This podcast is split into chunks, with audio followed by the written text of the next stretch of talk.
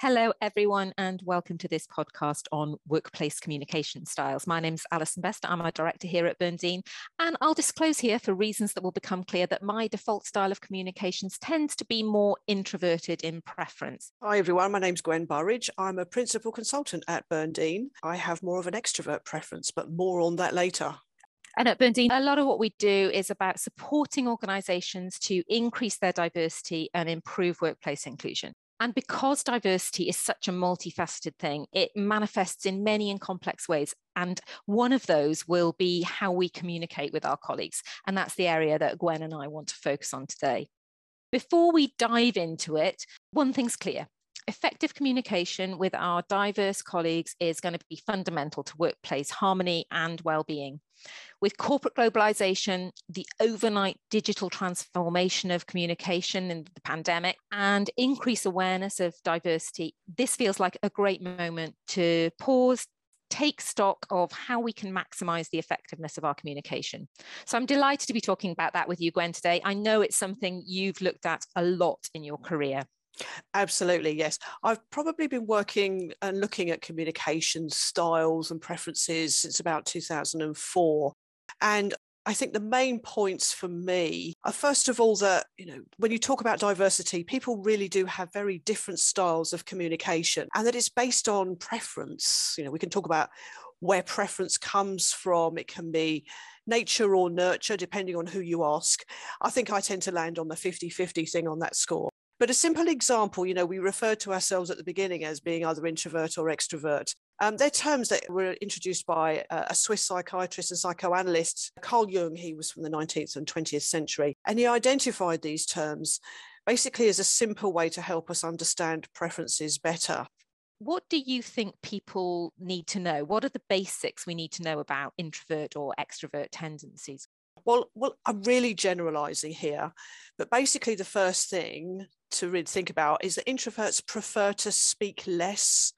You know, they're probably going to be more quiet when they do speak. They may use less words, whereas extroverts, they're a lot louder. You can't really ignore an extrovert. They tend to be more verbose and they're more dominant in conversations in general.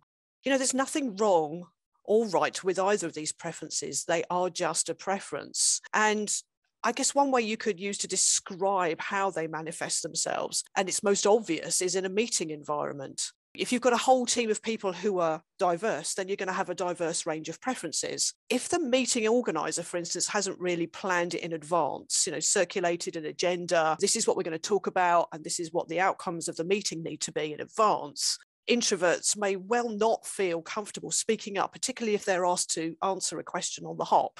And then, of course, what you're doing is you're missing all that great insight and all those opinions. And then we also talk about how people are perceived because extroverts, you know, they can see introverts and vice versa in a very different way. But extroverts, if they see introverts not speaking up much, may come away feeling disappointed or even frustrated at them because they didn't speak up.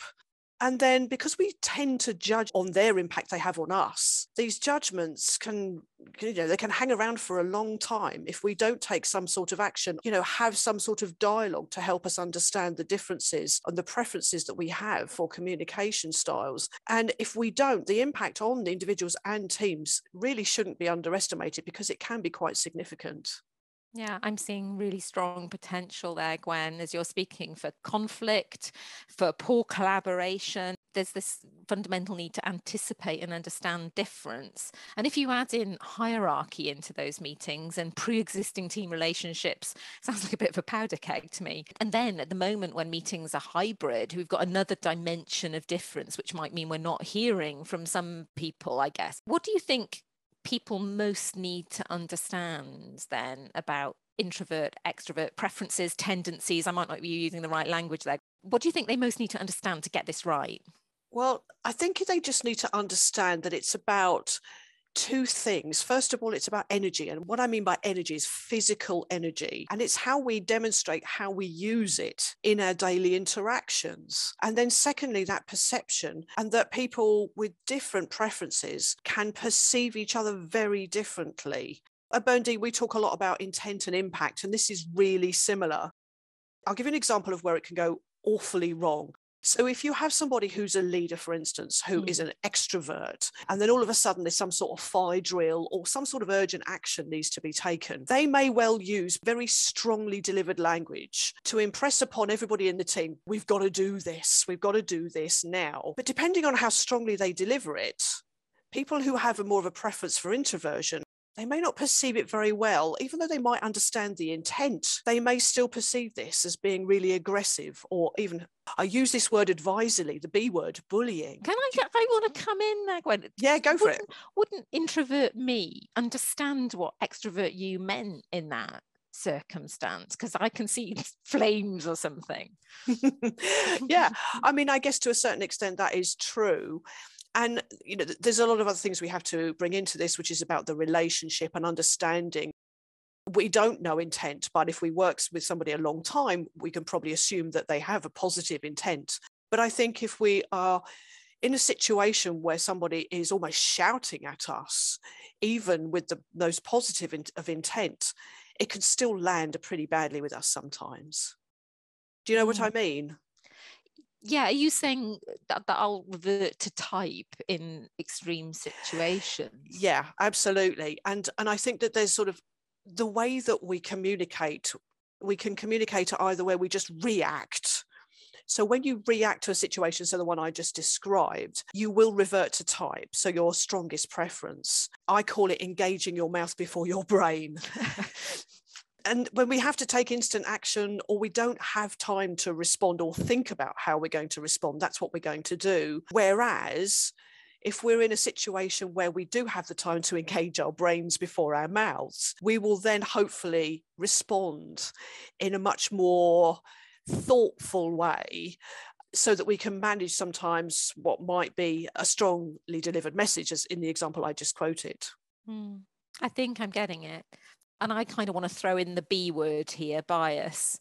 You mentioned preferences and assumptions that we make. And I think we've got, I certainly have got pictures in my mind about what great communication is or what a great communicator looks like in any given situation or or maybe what the best way to communicate is and the same applies the same guidance applies as it does to all types of biases we just need to slow down notice that we're having these automatic behaviors, challenge the assumptions we might make about what the right approaches and think about how that might play out. The meeting situation that you described there mm. is such a familiar one to me, so familiar. Mm-hmm. But I also think that I will behave very differently in a one to one situation than I would behave in, in a meeting situation. So, one to one with you, I behaved differently to when I'd say in a town hall with people I didn't know. There's a great metaphor about introverts from Susan Cain. She wrote the book Quiet oh, about yes. introversion. And she describes that some people need a long runway. And I really like that idea. But, and I certainly do. I need that chance to get ready, to build up to things, to prepare, to know the environment I'm going to be in. And this bit's critical. I, th- I think when people do get that, they can fly. And it's exactly what you were saying about understanding that people might need different conditions based on those preferences to do their best work in this. Yeah, absolutely. And I think the other thing just to mention, I mean, I don't want to get too controversial here, but talking again about that uh, that fire drill example, I think there's a lot of research out there also that talks about how important tone is. And if we think about someone, say like Barack Obama, everybody loves the way he communicates. He's got this real silky voice. He's got a great manner about him. You know, it's a it's a lovely thing to listen to. Then Trump comes along, and we've got somebody who's much more direct and quite forceful in his communication style, but also the words that he chooses. You it's almost like chalk and cheese you could argue neither of them were introverts and they're not, but they could also be extroverts, but different types of extroverts. And this is where going down into the detail of this, you know, there's not a one size fits all approach. People are very different in how they communicate. Then I'm starting to worry a bit. Is there any day-to-day guidance we can have then if if it comes down to so many variables and even extroverts we can't predict how they'll be or introverts because they might be different forms of it? What would your guidance be then? I think it's all about really self-awareness. At the end of the day, if we are, if we know that we're somebody who, if we're in a reactive type of situation, can come across really a little bit too forcefully, armed with that information, we can then manage ourselves a bit better and then be a bit more thoughtful about how we actually react and how we operate on a day-to-day basis. And, and you know, turn that on its head as well. You know, you described earlier on is how you manage your introversion and how you're able to do much more because you're you're well aware of how you would naturally prefer to operate. So we sort of learn skills and tactics, if you like, as we go through life that help us manage our strongest preferences. Do you see what I mean there? Yeah, I do, and and I've heard you you also explaining about how you how that feeling you get when you're talking to someone with a mm. different preference and and yeah. how you can manage that. Will you tell us a little bit about that? Yeah, so I mean, in general terms, again, uh, you know, when you're interacting with someone who has quite a different preference to you, you sort of feel that sort of awkwardness, or conversations can be strained in the sort of the the most diverse situation where you have somebody with a very strong introversion and strong extroversion. It can almost feel as if you're talking a different language. Yeah, yeah. you know? It, it is actually really difficult when you are on opposite sides of the spectrum if you like. So some of the things you could do i mean for a start just acknowledge that these feelings that they're like a message to you really. It's it's quite a, a quick way of understanding aha this person is quite different to me and then I think, mm. you know, having that self awareness is great, but then also understand some of this stuff to the point where you can then have an awareness of other people's preferences so that you know when you initially come together and talk with somebody who is different to you you can quite quickly go aha i know this person probably would prefer me to slow it down a bit or speed it up a bit or whatever it happens to be and there are a lot of tools out there that can help us understand the theory of this in a lot more detail there's tools out there such as Myers Briggs or MBTI and Insights Discover, which are both based actually on Carl Jung theory. And they produce these reports, which really does help people to increase their self awareness and also help identify other people's preferences much more easily. And then once we do that, it's so much easier to help us understand some of the tactics or strategies that we can use that'll help reduce the impact of our preferences on others, particularly those who are very different to us. Can I throw in a concern I have here? Yeah, go for it. Um, concern about sort of any kind of categories you know that the, there are mm. 16 mbti categories aren't there and yeah and i've I remember doing these a while back, and, and the person who did the test on me was really clear about they have to be used properly, don't they? They have to be implemented by somebody who's properly trained and knows mm. how to use them because it's not a case of you categorize yourself as this and say, I'm X and therefore I'll behave like this, and you're Y and therefore you'll behave like that. They're really about tools to be used, I'm choosing my words carefully here, but intelligently, aren't they, Gwen? So that yeah. you're not categorizing. It's a, a, starting point for awareness. Is that, have I said that in the right sort of way?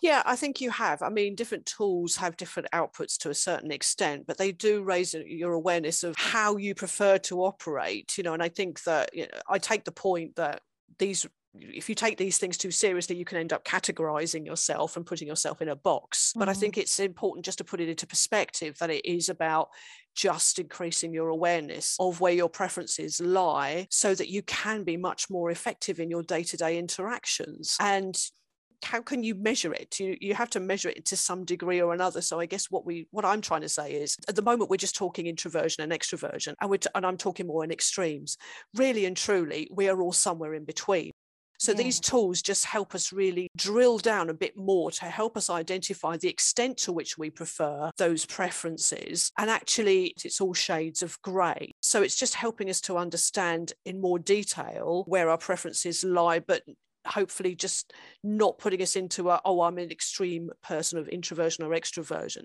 It's so useful when you explain it like that because my partner describes himself as an introvert, but he also has um, adult ADHD, which means he's high energy in many, many ways. And in a one to one situation, will neither stay still nor shut up.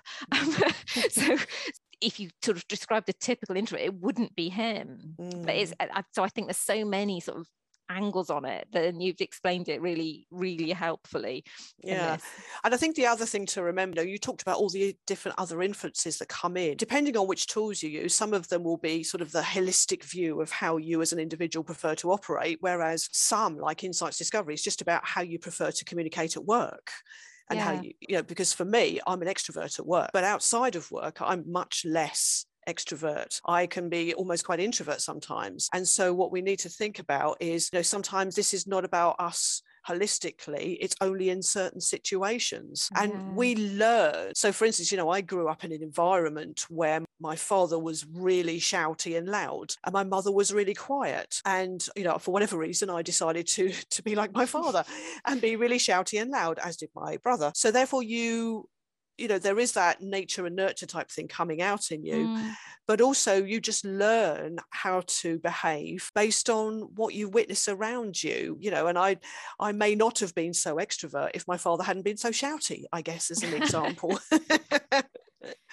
Yeah and I, do you know what? And I, then i'm thinking about inclusion in workplaces and and what we might naturally have grown accustomed to as normal in our workplaces and because of our upbringing and what some people might find challenging and I think there's a whole nother podcast. Something I'm always interested in is the balance between character and personality. So somebody who's introvert, more introvert in preference, I put it that way, might behave in a quite vocal extrovert way if there was an issue which their character meant they had to intervene on. Or, so th- those things will interplay as well. So you yeah. might have a, a really sort of ambitious introvert, for example, and the character is that ambition, this matters to me um, yeah. so much, I am going to behave in a way that's contrary to my natural type.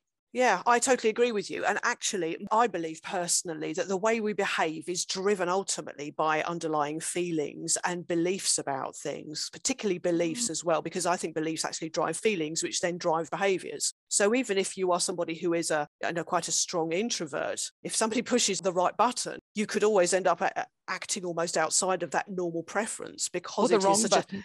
A, or yeah, whichever way you look at it, so that you would end up behaving in, in quite a different way. So therefore, there are so many things that are all sort of pulled into put into this melting pot of what it is that we uh, I call it the lens through which we see the world, and then how we behave as a result, how we communicate as a result. There are so many, as you say, other variables in there in the mix. It just mm. really is not simple. Yeah. And we're back around this idea of inclusion with our colleagues being mm. about constantly challenging ourselves to think about how one person's style, approach, preference, values might be different to our own, and what will help us understand that more. And leaders in particular holding back from generalization, being curious about the people they lead and, and then noticing i think as well when we're more likely to lean in to some people's styles characters preferences and lean out from others and being just with so many aspects of diversity so conscious about the assumptions that we're making so, you know, uh, that understanding, really spending time understanding people's preferences is a really good start. You can use profiling tools, they do have a cost attached to them, but it really helps. You could also explore preferences if you don't have the money or the time to be able to do that. If you're somebody who wants to be more self aware and not just thinking about how you operate, but also, you know, how what is it like being on the receiving end of you? What does it feel like? You can go out to people, you know, people in your office that you work directly with, or peers, or people in other parts of an organization, and just ask for feedback and just mm. say, you know, how do I come across in meetings, or you know, what, how would you describe my communication style? What really is, do you think is effective? What could I do differently? And you can do that for free. Just send an email out, just saying, I'd, I'd really love some feedback. You obviously got to be prepared to receive the feedback. but you know if you ask the right questions it's going to give you some really good evidence of where your strongest preference or preferences lie and then it's going to really help increase your self-awareness. I really like that idea. It's a scary idea gwen it's, but it's a brilliant idea. I'm thinking don't tell me what you'd say now. But yeah but if we're going to learn if we're going to get better at this if we're committed to inclusion then asking difficult questions and hearing difficult answers is going to be a really fundamental part of that because at its heart, it strikes me what we've been talking about here is creating psychological safety. Mm, yeah. And, and it, this is just a really important aspect of it, and one which I'm not sure gets the attention and the focus that others do. Yeah. And actually, you know, if you think about it in a team, that going back to that meeting environment again, particularly more for introverts than extroverts, you know, because most extroverts, they seem to have natural psychological safety because they can't help themselves but talk. But if you want to create a truly psychologically safe environment for more introverts to speak up, then understanding that that's just the way they prefer to operate is such a great start to, to creating that, right? Yeah. understanding. Yeah. And so I think as we leave 2021, which has been a challenging year for communication with lockdowns and digital, and now we're getting practiced at hybrid working, I think this is going to be even more important as an element of awareness to focus on. Yeah, absolutely agree. Yeah. We shall see. And as we think about that, if anyone has any more questions about this or would like to carry on the conversation, I know Gwen or myself would be delighted to do that. And our contact details will be at the end of the podcast. But please do get in touch with us. Yeah, and we be lovely you... to hear from you. Yes. we wish you all the best for 2022 and may your communication be harmonious. Thanks, everyone.